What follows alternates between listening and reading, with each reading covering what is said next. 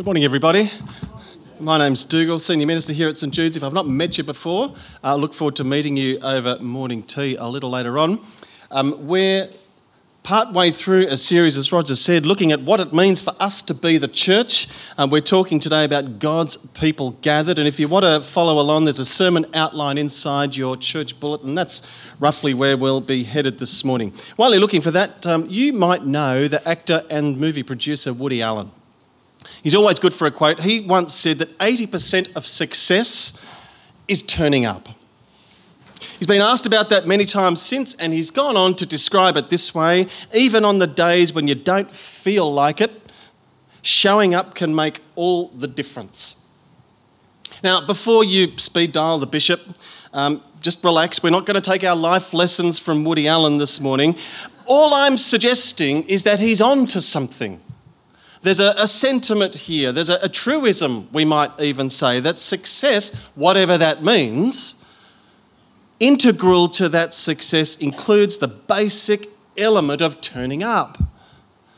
So, when it comes to identifying the hallmarks of healthy, vibrant, energetic, effective, we might even say successful Christian community, we're going to see today from God's word that turning up, as it were, is critical as we continue our series thinking about what it means for us to be the church, that is, God's people gathered. What does it look like for us to be part of God's people gathered, His community? That is to say, what's the difference between our gathering and let's say, for example, the Lions Club or Probus or Rotary or you put in your favourite community group. We're going to see that we are a gathered people.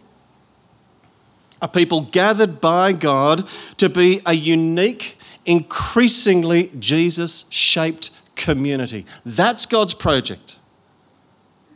A community where each person takes responsibility for spurring one another on. And all the more as we see the day of the Lord Jesus approaching. But that's only something we can achieve under God if we turn up. So I'm going to pray and then we're going to take a closer look at Hebrews chapter 10. Won't you join me as I lead us in prayer? Gracious God, loving Heavenly Father, we do pause to give you thanks that you speak to us most clearly through your Son. And we ask now that according to the ministry of your Spirit, as we consider your word, would you guide us in all truth so that we would see the Lord Jesus more clearly and honour him with our faith and obedience? For the good of one another and for the glory of Jesus, we pray. Amen. Well, point number one gathered by God for community. I'm going to read from Hebrews chapter 10. It's going to be really helpful if you follow along. I'm going to begin at verse 19. And as it was last week, so too this week, the imagery being used here is of the Old Testament Jerusalem temple. That's the word picture. Chapter 10, verse 19. Therefore, brothers and sisters, since we have confidence to enter the most holy place, that is, confidence to enter into God's presence, how? By the blood of Jesus. Verse 20, by a new and living way, living because Jesus is risen from the dead. We have this confidence. So, verse 20, this new and living way opened for us through the curtain. We sang about that in our second song, the curtain that was torn in two at the moment of Jesus' death. And since verse 21, we have a great priest over the house of God, Jesus himself. Since we have this confidence, verse 22, let us draw near to God with a sincere heart and with full assurance that faith brings. Now, that's a dense passage, that's all one sentence, but by way of summary, let me say this simply whatever we're going to talk about today regarding the topic of Christian community, these verses remind us that Christian community begins with God doing something for us. Remember, the church is God's idea. It's His project through which He brings glory to His Son, the Lord Jesus. God is the one bringing people into community, and through His sin bearing sacrifice, the Lord Jesus is the one who makes this community possible. And it's on that basis, verse 22, you'll see the encouragement draw near to God. It's both a loving invitation and a call to action at the same time. Draw near to God. The way is open.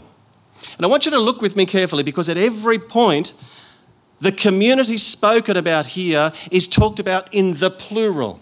So, verse 19, therefore, brothers and sisters, since we have confidence to enter the most holy place. Look at verse 22. Let us draw near to God. Look at verse 23. Let us hold to the hope we profess. And so, practically speaking, then, what this means is that the Christian life is, by necessity, a life lived out in community.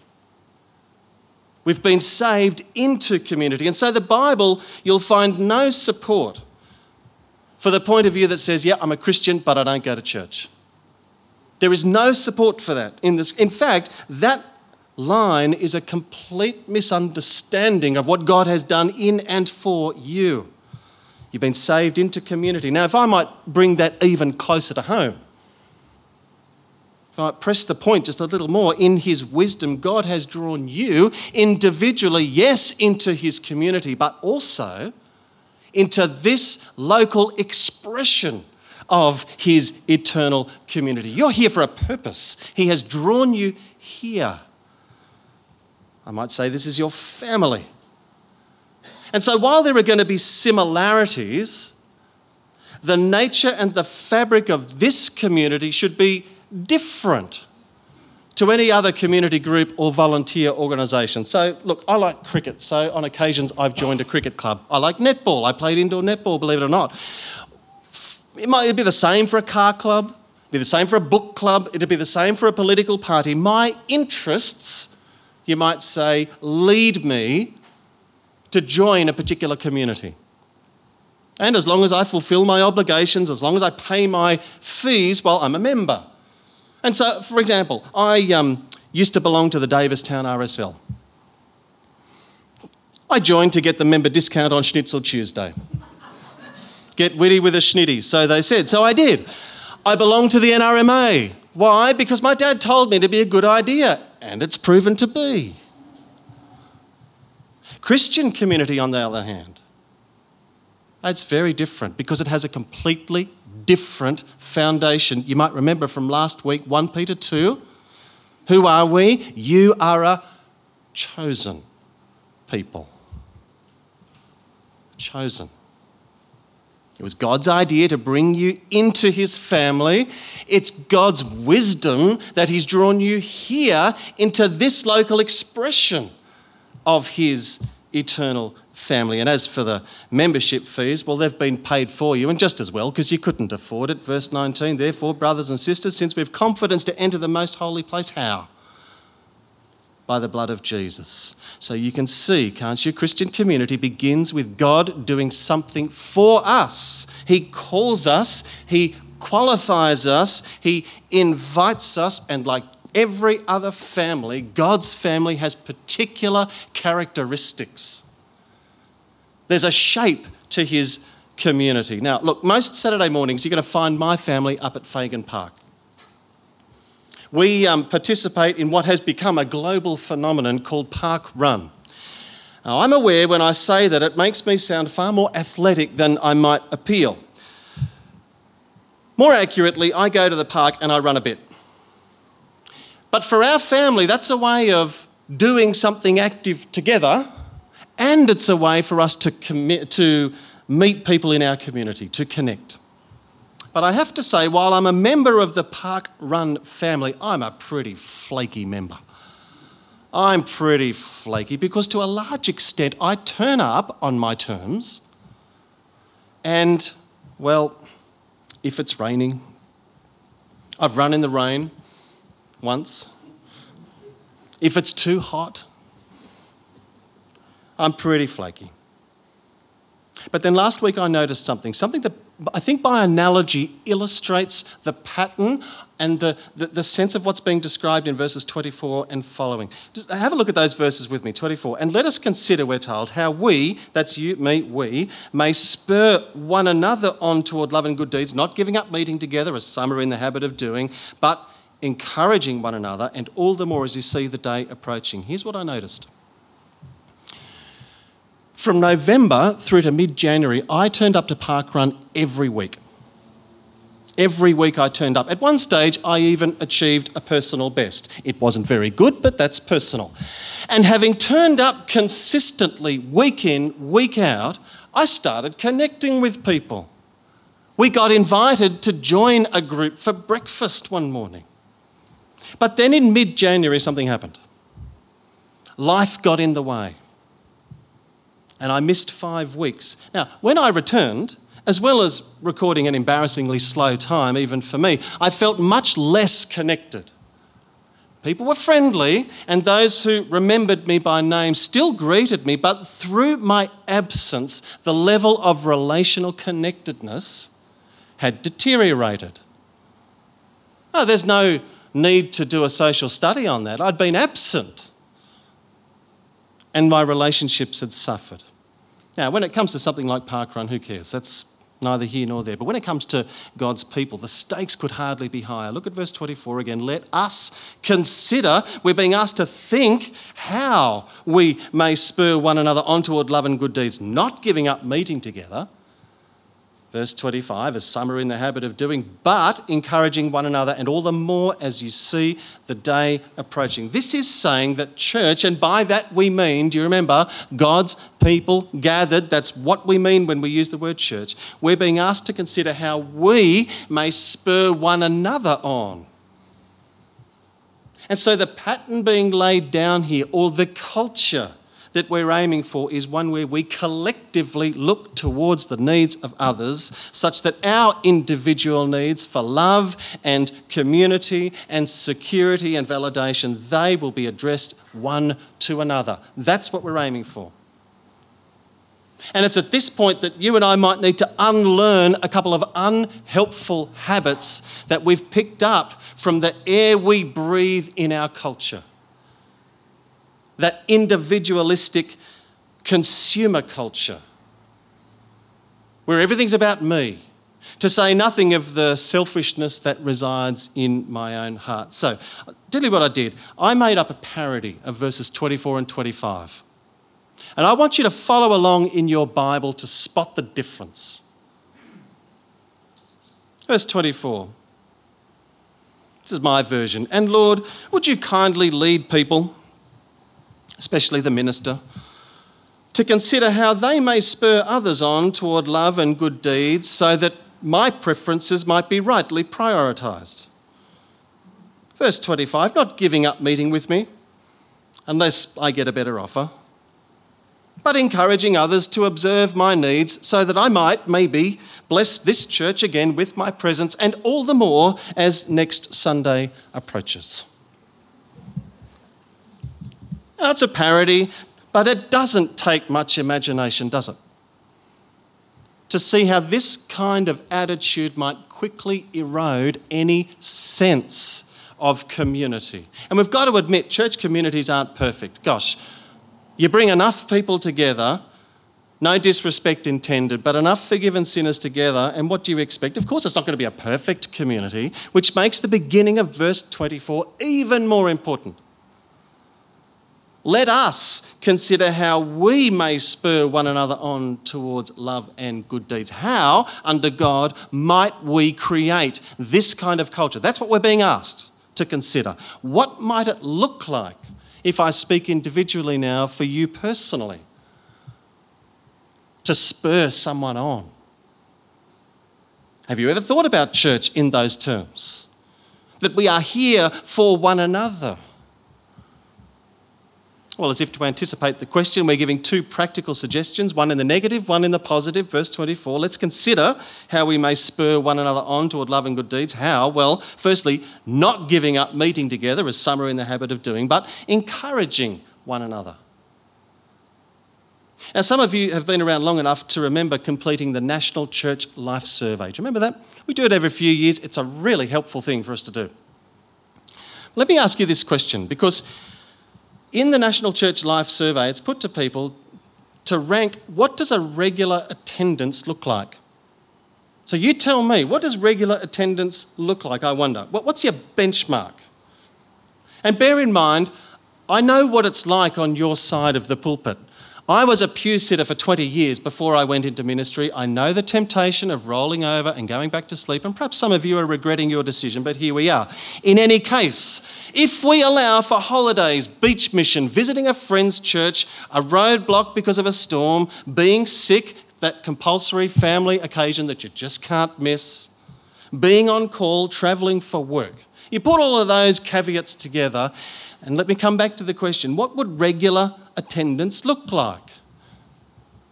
If we said 80%, that would be 41 weeks out of 52, and I've got to say that's a very, very solid result.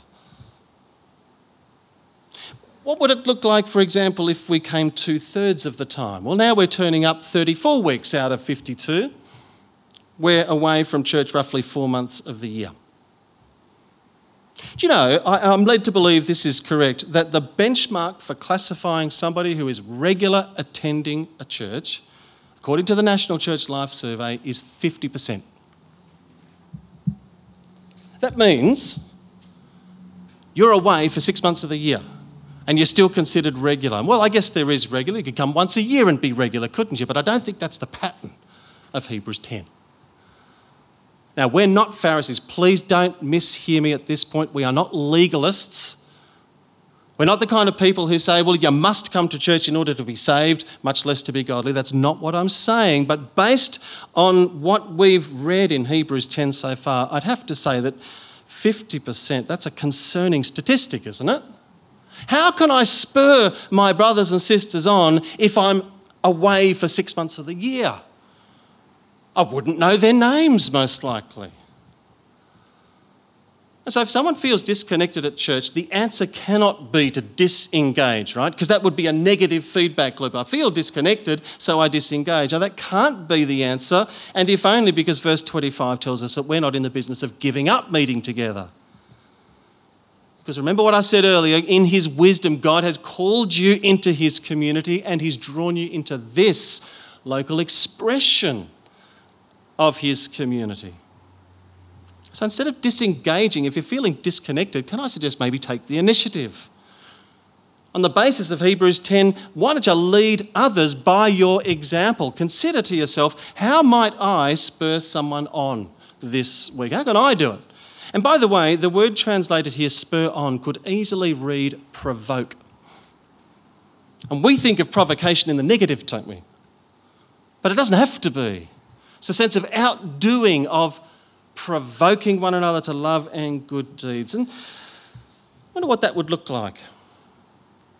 I'll tell you what it would look like if we were that concerned for the needs of our brothers and sisters, that we would spur them on to love and good deeds. It'd look like the pattern laid down in Mark 10, speaking of our Lord Jesus, the one who came not to be served, but to serve and to give his life. And building this kind of culture might just start with something as simple as spotting someone at morning tea, not a relative, and saying, Look, I'm really pleased to see you. Can you tell me about your week? What happened?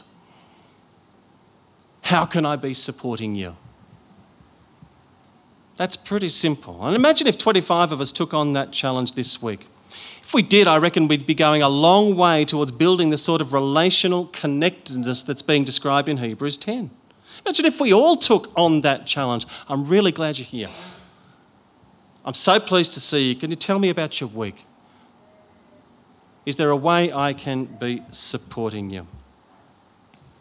But of course, under God, we can only succeed, and I use that word carefully. We can only succeed in building a culture like this if together we adopt the ministry of turning up. I hesitate to return to the words of Woody Allen unless I give them an importance they don't deserve. But even on the last, even on your worst days when you don't feel like it, showing up can make all the difference. And so, as this local expression of God's people gathered here in let's consider how we might spur one another on toward love and good deeds, not giving up meeting together, as some are in the habit of doing, but encouraging one another, and all the more as we see the day approaching. It's the ministry of turning up. I'm going to pray as we finish. Heavenly Father, we do give you thanks for your patient love towards us. By grace, you have shown us mercy in the Lord Jesus. You've adopted us into your family. You've given us forgiveness for sin and hope for eternal life. And you've drawn us into your kingdom. And you've given us roles to play. Would you train us according to your word that we would spur one another on and all the more as we see the day of the Lord Jesus Christ approaching? And Father, we pray that in his name. Amen.